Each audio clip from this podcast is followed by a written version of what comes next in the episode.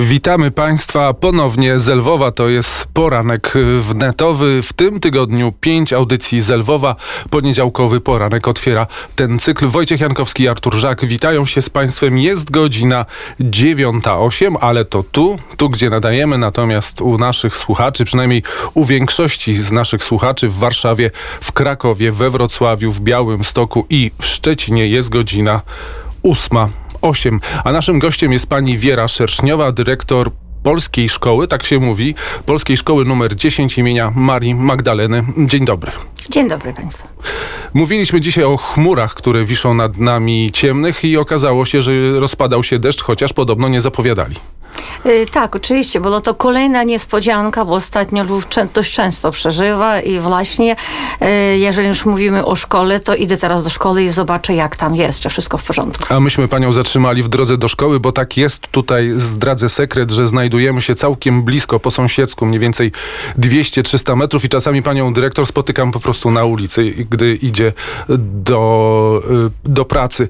Mówiliśmy dzisiaj o tej burzy fatalnej, wczoraj dwie osoby zginęły, natomiast pani dzisiaj idąc do pracy mówiła, że, y, że w niektórych miejscach Lwowa to wygląda słabo, że są druty na ziemi, że, że ta burza naprawdę przyniosła fatalne skutki, poza tym, że dwie osoby zginęły w Parku Stryjskim. Y, tak, właśnie wydawało się, że dość krótka była, ale dużo szkody, bo widziałam, drzewa są powalone, leżą na chodnikach, na jezdniach, druty jeszcze nie zdążyli e, służby e, komunalne posprzątać i naprawdę oczekujemy, że jak będzie pełna wiadomość, że nic fajnego nam nie powiedzą.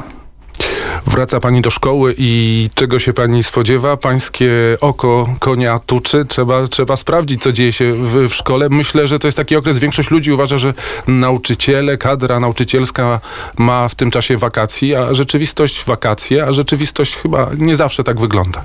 Na pewno nie zawsze, szczególnie jeżeli chodzi o administrację szkolną, dlatego że e, czas wakacyjny w Ukrainie to jest czas przygotowania szkoły do następnego roku e, szkolnego, czas remontów, e, naprawy drobnych usterek albo jakichś takich większych spraw, które trzeba załatwić i akurat w czasie wakacyjnym można to zrobić. Dlatego nie zważając na urlop, muszę czas od czasu wejrzeć do szkoły, zobaczyć jak tam się e, sprawy idą, no i spodziewamy się, że zdążymy wszystko zrobić do 1 września. No właśnie, e, jeden rok szkolny się skończył, drugi, następny się zbliża. Pani dyrektor, a jak pani właśnie ocenia ubiegły rok w ogóle? Co znaczącego wydarzyło się właśnie w życiu szkolnym, w życiu szkoły numer numer 10 e, no, w tym ubiegłym roku szkolnym? E, kiedy robiliśmy w końcu roku takie ankiety wśród e, nauczycieli, dzieci i rodziców, to jednogłośnie wszyscy zaznaczyli jako plus, że o wiele mniej było zdalnego nauczania. W porównaniu z rokiem jeszcze poprzednim to było takim plusem, a my z kolei odbieramy te, takie wyzwanie, które nam się wydaje dobrze pokonaliśmy, przyzwyczailiśmy się do tego trybu i nawet te krótkie odcinki zdalnego nauczania daliśmy sobie radę i to uważamy jako plus. No tak, większość ludzi uważa, że dzieci nie chcą chodzić do szkoły, a tak jak pani mówi, wychodzi na to, że jednak to najbardziej dzieciaki narzekają na, na to zdalne, na to zdalne nauczanie. Jak najbardziej, bo nie zważając, powtarzam, na to, że udawało, nam się wydawało, że dobrze sobie z tym radzimy, ale i dzieciom, i nauczycielom, i rodzicom brak komunikacji. Po prostu szkoła to nie tylko nauka w ławkach, czy rozmowa z nauczycielem, a to jest takie absolutnie międzyludzkie stosunki, którego, które muszą być w społeczeństwie i tego najwięcej braki odczuwamy ze wszystkich stron i dlatego bardzo bym chcieliśmy, żeby tego już nie było w roku następnym. Pamiętam, że rozmawialiśmy ponad rok temu i pani powiedziała, że dzieci zachciały chodzić do szkoły, że one czekają na ten moment, żeby wreszcie się spotkać, żeby pobyć razem w sali, a nie siedzieć gdzieś przy komputerze e, w swoim mieszkaniu, bo jak pamiętamy, wszyscy to zresztą chyba bardzo źle e, przeżyliśmy. Tak, no bo tam pierwszy rok to w ogóle był fatalny, bo to było niespodziewanie. Teraz było inaczej, ale nie zważając na to, co było dobrze w szkole, dobrze, że chodziliśmy.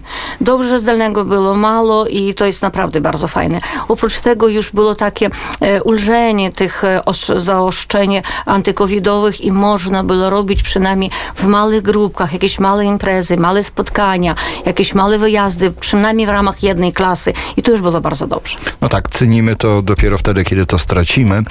E, pani dyrektor, ale jeszcze takie poważniejsze pytanie. Mm, na początku roku szkoła właśnie mniejszości narodowej Polski Polskiej Mniejszości Narodowej w Lwowie była certyfikowana przez obwodowy Wydział do Spraw Jakości Nauki. E, proszę opowiedzieć, jak to wyglądało, właśnie jakie były efekty, przebieg, no i wnioski z tego audytu. No, audyt był takim poważnym wyzwaniem dla naszej szkoły, dlatego to jest bardzo wielostronne takie przejrzenie wszystkich dziedzin e, pracy, e, ale równocześnie to w pewnym sensie wsparło naszą działalność, e, ponieważ tak jak zawsze czeka się gości, robi się porządki, a z drugiej strony bardzo życzliwe nastawienie e, ludzi, którzy z nami pracowali, którzy naprawdę wiele rzeczy poradzili, podpowiedzieli, można było sobie usprawnić, no i cieszymy się, że wnioski byli dość pozytywne I, i to właśnie nas cieszy. A oprócz tego, planując rok następny, pewne rzeczy planowaliśmy ze względu na te rozmowy, które toczyły się w trakcie audytu, no bo uważamy, że nasza szkoła musi być bardzo dobra. No tak, z tego co się orientuję, to właśnie był pierwszy audyt y, tego typu szkoły mniejszości narodowej, no tak naprawdę szkoły z polskim językiem nauczania, bo tak, tak jeżeli się nie mylę, to formalnie brzmi, mhm. brzmi, brzmi nazwa. E, w ogóle na Ukrainie ukraiński system edukacji od wielu lat, znaczy od wielu lat, od, od, przez ostatnie lata przeżywa dosyć gruntowną e, zmianę. Właśnie, jak wy po reformie, po nowej ustawie o szkolnictwie radzicie sobie z wprowadzaniem właśnie tych zmian? E, zmiany wprowadzają się bardzo postępowo, ale jeżeli znów wrócić do tego audytu, to też bardzo pozytywnym było e, rozumienie specyfiki szkoły i jej inności w porównaniu z innymi. Cały czas to właśnie było podkreślano i nawet jeżeli mówi się, że taką bardzo ważnym punktem, na który zwracali uwagę, e, to było na ile się czują nauczyciele, dzieci, rodzice, no to właśnie podkreślano, że odczuwa się, że czują się dobrze, bo mówią w języku ojczystym, że jest taka możliwość. To jest takie fajne, że szkoła stwarza możliwości dla mniejszości narodowych. To był bardzo pozytywny akcent, na który zwróciliśmy e, uwagę. E, co do innych reform, to w dniu dzisiejszym reforma już doszła do czwartej klasy. E, to takie zamykamy nauczanie początkowe, zobaczymy jak to będzie. Najważniejsze zacznie się w roku następnym, kiedy wkroczy w szkołę już podstawową. To będzie klasa piąta. Zobaczymy jak to będzie. Bo jak na razie to najwięcej dotyczy 1.4. No i powiem, odbieramy to też pozytywnie, bo według mnie te zmiany, przynajmniej ja jako pedagog, odbieram jako plus co dotyczy stosunku do dzieci, warunków nauczania. E, bardzo bliskie są systemowi nauczania w Polsce. Korzystamy z doświadczenia e, kolegów w Polsce. To też jest takim pozytywem. No tak jak rozmawiałem właśnie przed audycją tam pa parę miesięcy temu z panią, to właśnie pani zaznaczała, że ten audyt e, nie był klasyczną tak, takim sprawdzianem, tak jak e, poprzednia, że przyjeżdżali i stwierdzali nieprawidłowości, tak? Że to było bardziej badanie właśnie tych silnych stron i ewentualnie wskazywanie na zagrożenia, a nie wytykanie błędów, tylko i wyłącznie tylko właśnie dążenie do, do możliwości, do rozwoju danej placówki w ramach właśnie ukraińskiego systemu edukacji. Właśnie jak najbardziej. Zwracano uwagę na e, jak dobrze zrobić, żeby wszystkie prawa byli przestrzegane, żeby szkoła w ramach właśnie tego systemu prawnego istniała bez zarzutu, bo zawsze nam mówili tak, y, zróbcie to dobrze, bo jak przyjdzie kontrola, to już będzie wtedy inna reakcja, o tu poprawcie, bo jak będzie kontrola, to na to będą zwracali uwagę. I jeszcze plusem jest to, że audyt się skończył, dostaliśmy wszystkie wytyczne, jakieś rekomendacje i wnioski, ale nadal mamy kontakt właśnie tą służbą oceny jakości i w razie potrzeby dzwonimy, pytamy, jakieś materiały można dalej, y, jak coś trzeba zmienić, to mienić, opierając się na te kontakty, które właśnie już mamy. No właśnie, bardzo mnie cieszy takie podejście do szkoły. Wielu naszych słuchaczy, generalnie Polaków e, mieszkających w Polsce, miało spore zastrzeżenia właśnie do zapisów tej ustawy, nowej ustawy o szkolnictwie, która między innymi wprowadza większe kwoty udziału języka ukraińskiego w nauczaniu. E, a właśnie jak wy radzicie sobie z zapewnieniem właśnie tej większej ilości e, nauczania w języku ukraińskim? Bo tylko tak skrótowo skrótowo mówiąc, po prostu mm, ta kwota e, nauczania w języku ukraińskim systematycznie z każdą klasą rośnie, tak? Aż tam do osiągnięcia, jeżeli się nie mylę, 20 bądź 40%, to w zależności od, Od klasy. od klasy i programu chyba szkolnego, tak? Bo szkoła też ma możliwość e, poruszania się w tych e, 20 czy 40%. Wy jak pedagodzy, mm, właśnie jak, jak zaplanowaliście właśnie wprowadzanie tej większej kwoty języka ukraińskiego w nauczaniu? Na razie patrzymy na to jak na perspektywy, bo to najwięcej będzie dotyczyło klas starszych, do których ta reforma właśnie dojdzie za kilka lat, ale przypuśćmy sobie, jak na dany moment widzimy, no przypuśćmy ostatnio dla klas średnich, starszych mniej tłumaczył podręczników. To tak odbieraliśmy to tak, jak to, no przyzwyczailiśmy, że zawsze te podręczniki były tłumaczone i to tak absolutnie e, wszystko było po polsku i podręcznik i wykładanie. To znaczy No, każdy podręcznik był przetłumaczony, Absolutnie. wydrukowany tutaj i w języku Absolutnie. polskim. Po prostu przetłumaczony z ukraińskiego na język e, polski. Teraz, jeżeli nauczanie początkowo 1-4 to dali w 100% wszystko tłumaczone, to w starszych klasach już mniej dostajemy, czy dali mniej dostajemy tłumaczonych i automatycznie wchodzi ta dwujęzyczność. Bo nawet jak lekcja jest prowadzona po polsku, ale dzieci mają podręcznik po ukraińsku i ten język wchodzi w lekcję, no bo musi z tego podręcznika e, korzystać. E, starsze klasy nauczyciele już od dawna zresztą praktykowali, bo nasi uczniowie mm, 50 na 50, ktoś jedzie do Polski, a ktoś zostaje w Lwowie, oprócz tego zda, zdają te egzaminy zewnętrzne, które są w języku ukraińskim i zawsze podawaliśmy terminologię w języku ukraińskim. No bez tego bym sobie po prostu tu później w Ukrainie dalibym sobie rady i to też właśnie gdzieś tak wliczamy w to e, zwiększenie języka ukraińskiego, e, tak żeby, e, tak żeby z- jednej strony maksymalnie zachować ten język polski, bo dzieci to potrzebują, ale z drugiej strony, żeby nie wykroczyć z ram prawnych, no bo jesteśmy szkołą państwową. No, zgadza się. Ja pamiętam jeszcze z moich, e, nazwijmy to, zamierzchłych czasów, jak chodziłem do szkoły, że faktycznie, na przykład, e, załóżmy, algebra i geometria była prowadzona w języku polskim, no ale siłą rzeczy nauczyciel musiał podać terminologię ukraińską, bo, no, tak jak pani zaznaczyła, część e, uczniów szła na ukraińskie uczelnie i miałaby no, zdecydowanie utrudniony start na tych uczelniach. Teraz to po prostu przybiera tak jakby sformalizowany e, charakter. A no właśnie, ale tutaj w, a, abstrahując od takich bardziej poważnych e, tematów, jak wyglądają przygotowania do następnego roku? E, To akurat bardzo poważne pytanie, ponieważ prace e, związane z remontami to zawsze są dość trudne pytanie i to trzeba wszystko załatwić. No powiem, że w tym roku na parterze robimy spore remonty i realizujemy bardzo ważny projekt dla naszej szkoły. To jest, e, mieniamy system odwodnienia, bo od dawna e, przez e, deszczówki piwnicy podmakały i to stwarzało problem na piętrze, na parterze i w e, piwniczych e, pomieszczeniach szkolnych. I teraz właśnie idę i chcę zobaczyć, jak już realizacja tego projektu idzie, e, co zdążyli zrobić, bo tak teoretycznie do 1 września te prace mają być skończone i to będzie bardzo ważnym, ponieważ my jak wiemy, piwnice i dach to są najważniejsze miejsca w gmachu i z piwnicami już damy sobie rady, zostanie dach. No, faktycznie, to są poważne tematy. Warto przy tej okazji powiedzieć, że to jest szkoła o dużych tradycjach, która istnieje stulecie, było obchodzone jakiś czas temu i sam gmach 200, 200-lecie. dwustulecie, ojej, dwustulecie było obchodzone. Wiedziałem, że okrągła, ale rzeczywiście dwustulecie i sam gmach też, y, też jest y, wiekowy, jak większość rzeczy w Lwowie.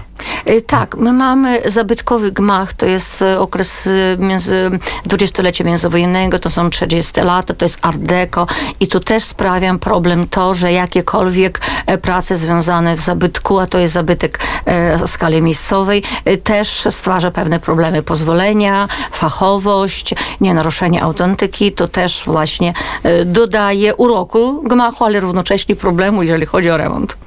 No tak, to jest, jeżeli się nie mylę, najstarsza lwowska szkoła dotychczas działająca, prawda? E, Tak. Jeżeli chodzi jako instytucja, to Szkoła Marii Magdaleny 1816 e, rok. Gmach czasem się mieniał, a, a siedziba przenoszona była do sąsiedniego e, budynku, ale jako instytucja szkoła istnieje z 1816 roku. Jest bardzo ciekawa historia z y, okresu Związku Sowieckiego, kiedy nad szkołą zawisło zagrożenie zamknięcia i wtedy w, y, ktoś wpadł na świetny pomysł, żeby zrobić tam salę poświęconą i teraz już nie pamiętam komu, Dzierżyńskiemu? Dzierżyńskiemu. E, Tak, dwukrotnie szkoła była zag- zagrożona. Takich poważnie, jeżeli mówić zagrożona, bo taka tendencja do zamykania polskich szkół to w Związku Radzieckim było, albo takiego zmniejszenia języka polskiego w szkołach, ale dwukrotnie to e, było zagrożenie bardzo poważne, włącznie z tym, że już e, były wydane pewne rozporządzenia o zamknięciu pierwszej klasy. Po raz pierwszy to matki uratowali, bo pojechali do Kijowa, wtedy najwyższą instytucją było KC partii i właśnie tam mamy, babci wywalczyli swoją szkołę dla swoich dzieci i dla swoich wnuków. No a po raz drugi też już było rozporządzenie i to była rada e, świętej pamięci biskupa, proboszcza, e, proboszcza e, naszej katedry Rafała Kiernickiego. W ciągu trzech dni mamy babcie, nauczyciele, nie wiem skąd, jakieś plakaty, ogłoszenia, jakieś najważniejsze, że szyld na drzwiach, Izba Pamięci Dzierżyńskiego i to uratowało szkoły. Po dwóch latach ja już przyszła do szkoły, mówili, że gdzieś jeszcze była, ale ja już nie pamiętam tej izby. Po dwóch latach jej nie było, a szkoła była dalej. A więc krwawy kat uratował polską szkołę w Lwowie. Tak. Bo nikt Z by w. Związku Radzieckim nie zamknął szkoły, która ma taką izbę pamięci. Ale z tym, że sam fakt, że rozumiemy, ja, no, ja przyszłam, ale już, już nie pamiętam, żeby to było, ale tak jak opowiadali z opowiadań starszych kolegów. No tak, ja kończyłem szkołę, e, drugą szkołę za moich czasów e, z polskim językiem nauczania, szkołę wtedy, jak zaczynałem imienia Wandy Wasilewskiej. Też pewnie ten patron został wybrany nieprzypadkowo. W, Jednoznacznie. w kwestii To jest właśnie. sposób na przetrwanie szkół. I, I całe szczęście, że do dnia dzisiejszego te dwie szkoły przetrwały i działają. I jest Marii Konopnicki i Marii Magdaleny. Zgadza się. Jak to wygląda w tej chwili? Bo domyślam się, że w tych czasach Związku Sowieckiego to młodzież miała takie, dzie- dzieci miały takie poczucie, że uczą się języka polskiego, że to jest ważne.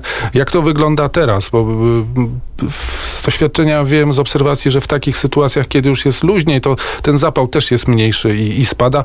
A, a poza tym też pytanie chyba ważne, nie tylko dzieci, nie tylko Polacy posyłają swoje dzieci do tej szkoły. Y, Szkoła jest mała i jednak utrzymujemy szkołę jako szkoła mniejszości narodowej, e, bo nie możemy dwie klasy równoległych otwierać, jest tylko pojedyncza i to jedna klasa z językiem polskim wykładowym się otwiera. E, Stąd niestety wszystkie chętnych nie mamy możliwości takiej e, przyjąć, dlatego w pierwszej kolejności to są Polacy albo osoby polskiego e, pochodzenia, no bo język polski jako obcy można uczyć w jakiejkolwiek innej szkole w Lwowie. Bardzo dużo szkół o, otwierają drugi język obcy jako polski i mm, e, osoby innego pochodzenia mogą spokojnie tam właśnie dzieci e, uczyć. E, my z kolei dodajemy taki aspekt wychowawczy do całego procesu, ponieważ mm, wychowujemy obywateli Ukrainy, ale świadomych pochodzenia e, polskiego. E, I tu czasem rodziny, babcie wchodzą tu w grę, które e, skończyli kiedyś polskie szkoły. Rodzice może nie mieli możliwości, bo tych szkół było mało e, i opierając na te tradycje rodziny, gdzieś tam takie głębsze, staramy się właśnie podtrzymywać poczucie tożsamości. Dziękujemy za wizytę. Artur Żak jeszcze ma pytanie. Nie, tak naprawdę nie pytanie, tylko takie wykończenie. Faktycznie to starsze pokolenie jest łącznikiem właśnie w kwestii przekazywania tradycji, a szkoła jest takim niewątpliwie właśnie miejscem, które te przekaźniki tak jakby łączy. Dziękuję, jeśli nam to się udaje. Dyrektor szkoły numer 10 Marii Magdaleny, pani Wiera Szerszniowa. Dziękujemy bardzo za wizytę w redakcji Kuriera Galicyjskiego i w Radiu Wnet, jednocześnie w Warszawie, Krakowie, Wrocławie, Wrocławiu, Szczecinie i w Białymstoku. Dziękuję. A my posłuchamy muzyki, no właśnie, polskiej czy białoruskiej, częściowo polskiej, częściowo białoruskiej. Maciej Wróblewski skomponował muzykę, a nasz przyjaciel Sławomir Gowin napisał do niej słowa. Inspiracją do powstania tego utworu była śmierć Witolda Aszuraka, dlatego w tej chwili przechodzimy troszeczkę na tematykę białoruską.